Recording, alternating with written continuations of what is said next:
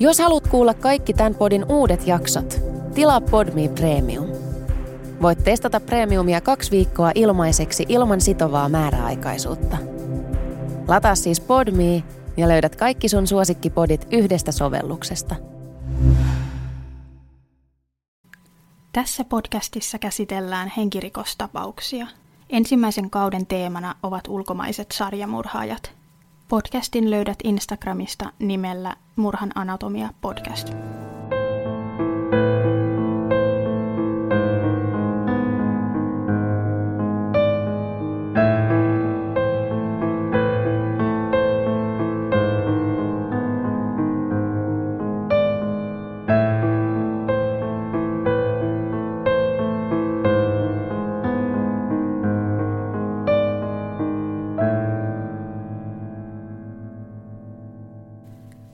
Gilbert Paul Jordan on kanadalainen sarjamurhaaja.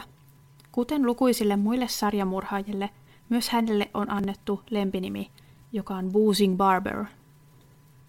Gilbert Paul syntyjän sukunimeltään Elsie syntyi vuonna 1931 Vancouverissa, Kanadassa. Gilbertin lapsuudesta ei löydy paljoakaan tietoa. Häntä on lapsena kuvattu oudoksi ja manipuloivaksi sekä lyhytpinnaiseksi – Gilbertin veli kuvaili häntä Jekyll ja Hyde-tyyppiseksi persoonaksi. Hänen vanhempansa erosivat hänen ollessaan teini-iässä. Gilbert masentui ja alkoi käyttää runsaasti alkoholia. Hän jätti koulunsa kesken 16-vuotiaana ja oli jo tuolloin alkoholisoitunut. Hän sai käyttöönsä runsaasti perheen perintörahaa, joten ammatin tai työpaikan puuttuminen ei ollut hänelle ongelma – Vuoteen 1952 mennessä, eli hänen ollessaan 21-vuotias, Gilbert oli tehnyt jo lukuisia rikoksia, joihin kuului muun muassa varkauksia ja huumeiden hallussapitoa. Hän kärähti useita kertoja ratista humalassa, kerran jopa kahdesti saman päivän aikana. Hänen kerrotaan juoneen päivittäin 50 unssia vodkaa, eli noin 15 ravintola-annosta. Hän vietti lähinnä aikaa muiden alkoholistien kanssa – hän ei pitänyt yksinolosta, eikä koskaan juonut yksinään. Hän pyrki harrastamaan seksiä aina humalassa, ja seuransa hän löysi slumialueiden prostituoiduista. Hän kertoi harrastaneensa seksiä yli 200 naisen kanssa joka vuosi. Ennen ensimmäisiä murhia hänen rikoksensa alkoivat jo kohdistua muihinkin ihmisiin. Vuonna 1961 Poliisit löysivät hänen autostaan viisivuotiaan Kanadan alkuperäisväestöön kuuluvan tytön, ja häntä syytettiin kidnappauksesta.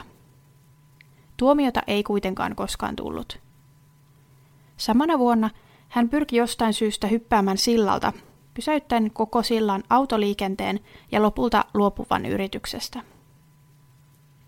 Tätä seurasi pian ryntäys oikeussaliin, jossa hän yritti tehdä natsitervehdystä. Vuonna 1963 häntä syytettiin kahden naisen raiskauksesta. Hän oli houkutellut naiset autonsa kutsumalla heidät juomaan kanssaan. Hän sai tuomion vain varkaudesta, sillä oli vienyt naisilta omaisuutta. Raiskauksista häntä ei jostain syystä tuomittu. Vuonna 1965 Gilbert Paul Elsie, tuolloin 34-vuotias, teki ensimmäisen murhansa. Hän kävi paikoissa, joissa liikkui alkoholisteja ja huumeiden käyttäjiä, ja sitten sulautui hyvin joukkoon, ollessaan itsekin alkoholisti. Hän alkoi suostutella naisia baareissa juomaan kanssaan, ostaen heille juomia ja kannustaen juomaan, kunnes naiset olisivat sellaisessa kunnossa, että lähtisivät hänen matkaansa. Ensimmäinen uhri oli Ivy Rose, puhelinvaihteen hoitaja – jonka alaston ruumis löytyi hotellihuoneesta itäisestä Vancouverista. Veren alkoholipitoisuus oli tappava 0,51 prosenttia, eli 5 promillea. Alkoholin juomisesta johtuva kuolema alkaa olla mahdollinen yli kolmen promillen kohdalla ja todennäköisyys kasvaa neljässä promillessa. 5 promillea on tappava annos. Poliisi ei päässyt Gilbertin jäljelle – eikä kuolemassa todettu epäilyttävää, sillä se julistettiin onnettomuudeksi. Muutama päivä tämän tapahtuman jälkeen Gilbert muutti sukunimensä Jordaniksi. Seuraavien parinkymmenen vuoden aikana Gilbert ei tiettävästi tehnyt henkirikoksia, mutta muuten hän kyllä tuli tutuksi poliiseille. Hän jäi tosiaan usein kiinni rattijuopumuksista ja sai niistä tuomioita. Vuonna 1971-1974 häntä syytettiin seksuaalisesta teosta julkisella paikalla. Hän sai tuomion itsensä paljastelusta alaikäiselle ja hänet tuomittiin lopulta kahdeksi vuodeksi vankilaan pakottamisesta seksuaaliseen tekoon. Gilbertin uskottiin jo tällöin olevan todennäköinen rikoksen uusia, mutta häntä ei tuolloin julistettu sellaiseksi. Termi tälle on dangerous offender. Termin asettaminen tarkoittaisi sitä, että häntä voisi pitää kauemmin vankilassa kansalaisten turvallisuuden vuoksi. Joten vuonna 1976 Gilbert pääsi vapaaksi ja tällä kertaa hän kaappasi naisen psykiatrisesta sairaalasta ja raiskasi tämän. Gilbertin aikaisempia tuomioita ei kuitenkaan otettu juuri huomioon tuomiota antaessa, sillä hänet tuomittiin vankeuteen vain 86 kuukaudeksi.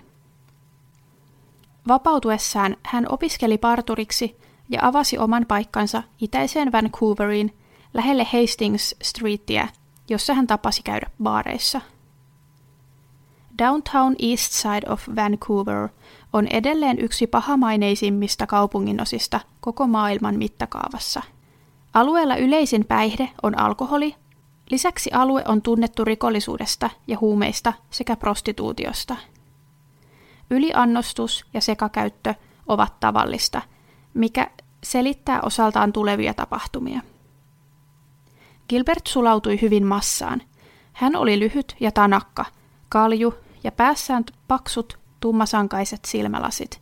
Hän ei näyttänyt vaaralliselta. Vuosina 1980-1987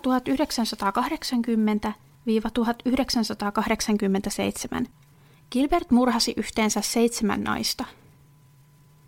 Eri lähteissä kuvaillaan uhreja hieman eri tavoin. Osa heistä oli prostituoituja, mutta eivät kaikki, kuten jotkut lähteet väittävät.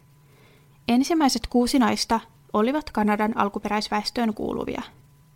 Yhteistä naisilla oli kuitenkin se, että Gilbert löysi heidät aiemmin mainitulta huonomaineiselta alueelta. Marraskuussa vuonna 1980 Mary Johnson löytyi kuolleena Aylmer Hotelista 3,4 promillea alkoholia veressään. Alle vuosi tämän jälkeen, syyskuussa 1981, Barbara Paul löytyi kuolleena Glenard Hotelista veressään 4,1 promillea. Heinäkuussa 1982 Mary Jones löytyi kuolleena Gilbertin parturikaupasta veressään 7,6 promillea. Pari vuotta myöhemmin, vuonna 1984 joulukuussa, Patricia Thomas löytyi kuolleena jälleen Gilbertin parturista 5,1 promillea veressään. Samasta parturista löytyi seuraava uhri, Patricia Andres, vuonna 1985 ja alkoholipitoisuus oli 7,9 promillea. Vuoden 1986 loppupuolella Vera Harry löytyi Clifton Hotelista ja alkoholipitoisuus oli 0,4 promillea. Näiden naisten uskotaan kuolleen siten, että Gilbert on aluksi kannustanut tai jopa pakottanut heitä juomaan valtavia määriä alkoholia, kunnes he ovat sammuneet alkoholin vaikutuksesta. Tämän jälkeen Gilbert itse kaatoi vielä runsaasti vodkaa uhrien suihin ja raiskasi heidät heidän ollessaan tajuttomia. Gilbertin omasta parturista löytyneiden uhrien kuolemat julistettiin jälleen onnettomuuksiksi. Poliisit eivät kiinnostuneet tapauksista tämän enempää. Vasta myöhemmin on pystytty liittämään Gilbert osaksi näitä kuolemia. Tapaus, joka sai poliisit kiinnostumaan kuolemista, oli Vanessa Lee Bucknerin kuolema vuonna 1987, lokakuun 12. päivänä. Hän löytyi Niagara-hotellista aiempien uhrien tapaan alastomana ja hänen verensä alkoholipitoisuus oli korkea. Gilbert itse antoi vinkin poliiseille tästä uhrista. Hän soitti anonyymin puhelun, joka pystyttiin kuitenkin jäljittämään hänen hotellihuoneeseensa Marble Arts Hotellissa.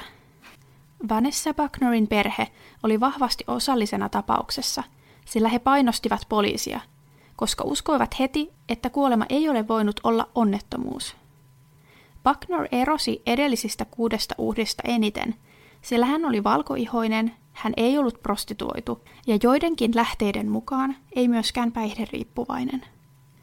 Wagnerista on kuitenkin ristiriitaista tietoa, sillä oikeuden mukaan hän olisi ollut alkoholisti jopa siinä määrin, että hänen hiljattain syntynyt lapsensa olisi ollut syntyessään päihderiippuvainen.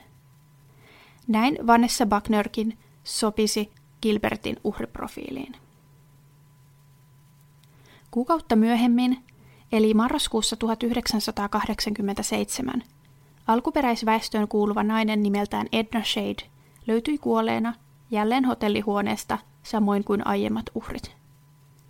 Tällä kertaa rikospaikalta saatiin Gilbertin sormenjäljet ja ne pystyttiin liittämään myös Bucknerin tapaukseen. Gilbertia kuulusteltiin Bucknerin kuolemasta.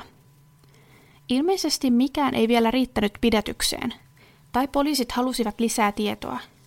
Sillä Edna Shadin kuolemaa seuraavan kahden viikon ajan poliisi aloitti Gilbertin seurannan. 12. lokakuuta ja 26. marraskuuta välisenä aikana Vancouverin poliisi seurasi, miten Gilbert yritti houkutella alkuperäisasukkaita slummeista mukaansa ja kannusti heitä sanallisesti juomaan aina vain lisää.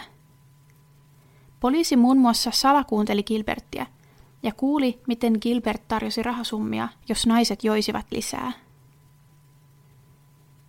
Sitaatti. Have a drink – Down the hatch, baby. Twenty bucks if you drink it right down. See if you're a real woman. Sitaatti loppuu. Neljässä tapauksessa poliisi ehti pelastamaan Gilbertin uhrit ennen kuin hän ehti murhata heidät. Tekotapa oli näissä edelleen sama. Gilbert juotti naisia, kunnes he sammuivat ja kaatoi sitten lisää vodkaa heidän kurkuistaan alas – 20-26.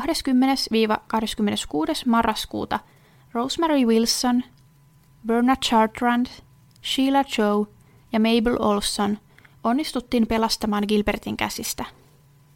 Viimeisen uhrin kohdalla Gilbert napattiin kiinni tämän yrittäessä juottaa tajuttomalle Mabel Olsonille vodkapulloa. Gilbertin oikeudenkäynti oli vuonna 1988. Hän oli tuolloin 57-vuotias. Gilbert pystyttiin liittämään kymmeneen tapaukseen, ja häntä lopulta syytettiin seitsemästä murhasta. Hänet tuomittiin vain Vanessa Bucknerin taposta.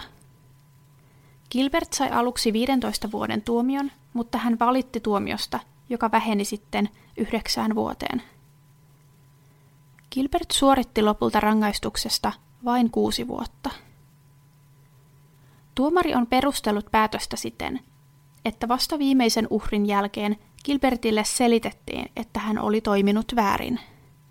Että hänelle selitettiin, että juottamalla suuria määriä alkoholia näille naisille johti heidän kuolemaansa ja että hän olisi siten rikosoikeudellisesti vastuussa.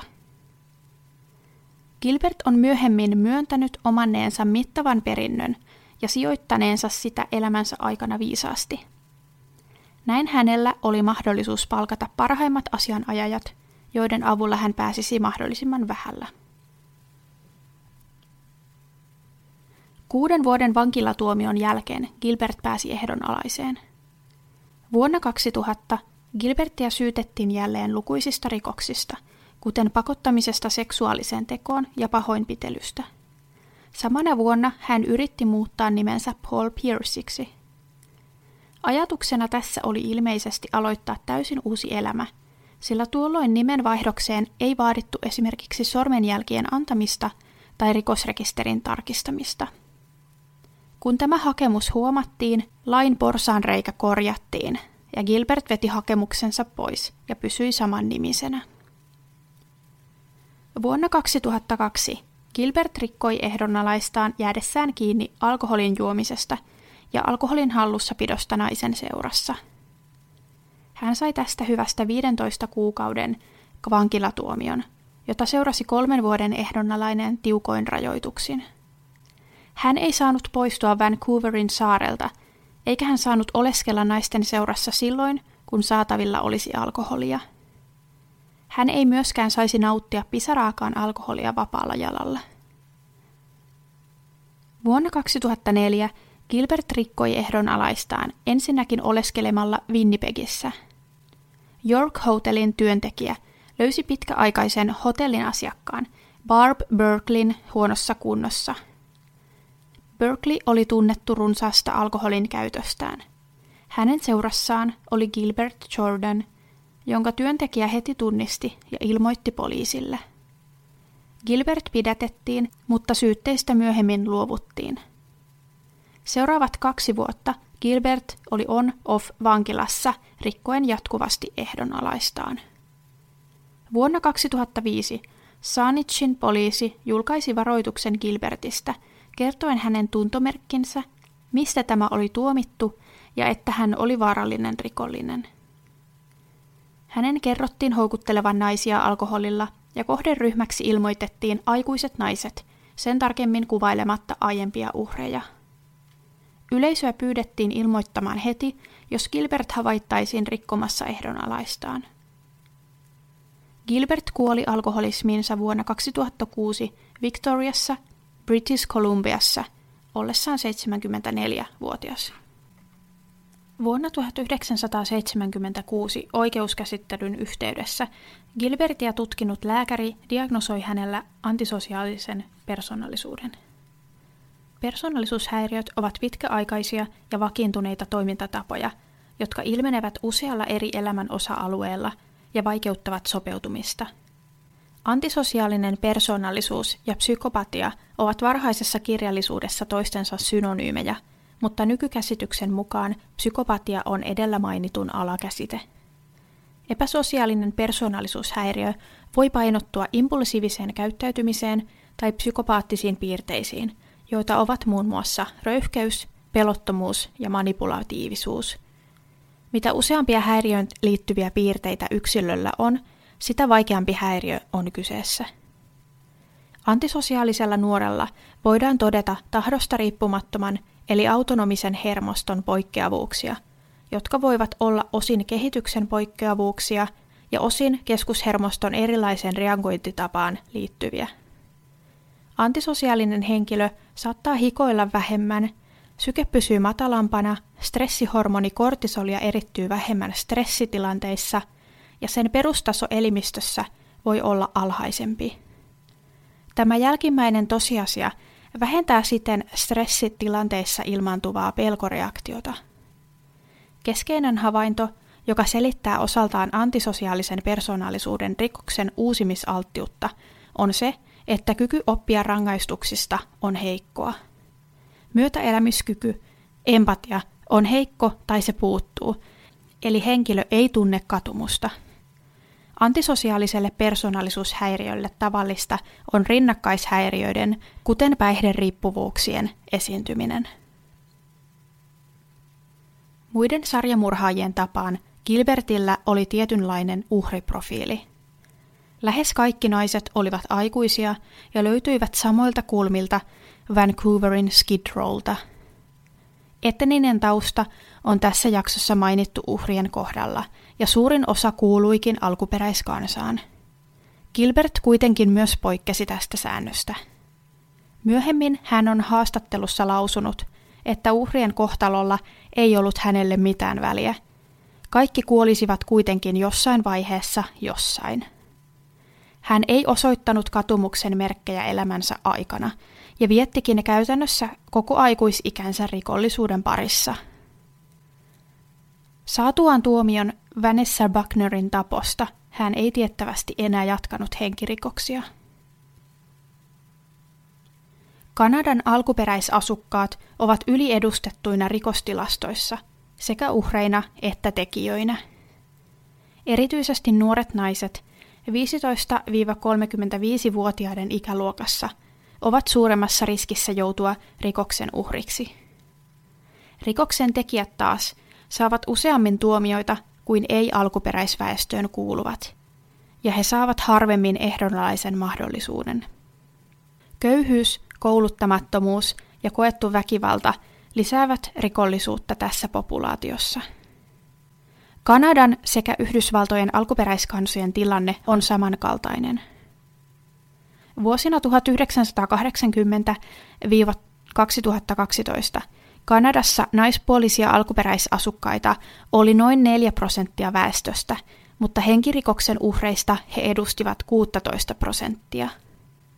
Noin kolmasosa naisista joutuu raiskauksen uhriksi elämänsä aikana, ja tekijänä on kahdessa tapauksessa kolmesta ei-alkuperäisväestöön kuuluva mies. Tilannetta on kuvattu Kanadan kansalliseksi kriisiksi ja jopa kansanmurhaksi. Myös useita naisia on kadonnut vuosien aikana. Vajaan 20 naisen katsotaan kuuluvan niin kutsutun kyynelten valtatien murhiin. Valtatiellä uskotaan liikkuvan yksi tai useita sarjamurhaajia. Useimmat naiset ovat kadonneet juuri British Columbiassa, jossa myös Gilbert Jordan terrorisoi. Muutamia vuosia Boozing Barberin jälkeen Vancouverissa terrorisoi toinen, hieman kuuluisampi sarjamurhaaja, Robert Picton, joka murhasi ainakin 49 alkuperäisväestöön kuuluvaa naista. Alkuperäiskansan erilaiset ryhmät ja muut aktivistit ovat pitäneet melua vääryydestä. Kanadassa perustettiin tämän myötä National Inquiry into Missing and Murdered Indigenous Women and Girls syyskuussa 2016. Aloite keräsi dataa ja loppuraportissa, joka julkistettiin kesällä 2019, todettiin alkuperäiskansojen naisiin ja tyttöihin kohdistuneen väkivallan lähtevän valtion toimista ja toimettomuudesta, joka perustuu kolonialismiin ja kolonialistiseen ideologiaan. Pääministeri Justin Trudeau totesi puheessaan Vancouverissa kesäkuussa 2019 tilanteen täyttävän kansanmurhan kriteerit. Aktivismi asian ympärillä jatkuu. Useat eri järjestöt keräävät dataa ja kampanjoivat vääryyden oikaisemiseksi. Internetistä löytyy lisää tietoa runsaasti. Esimerkiksi Native Women's Association of Canadan kotisivuilta n2vac.ca.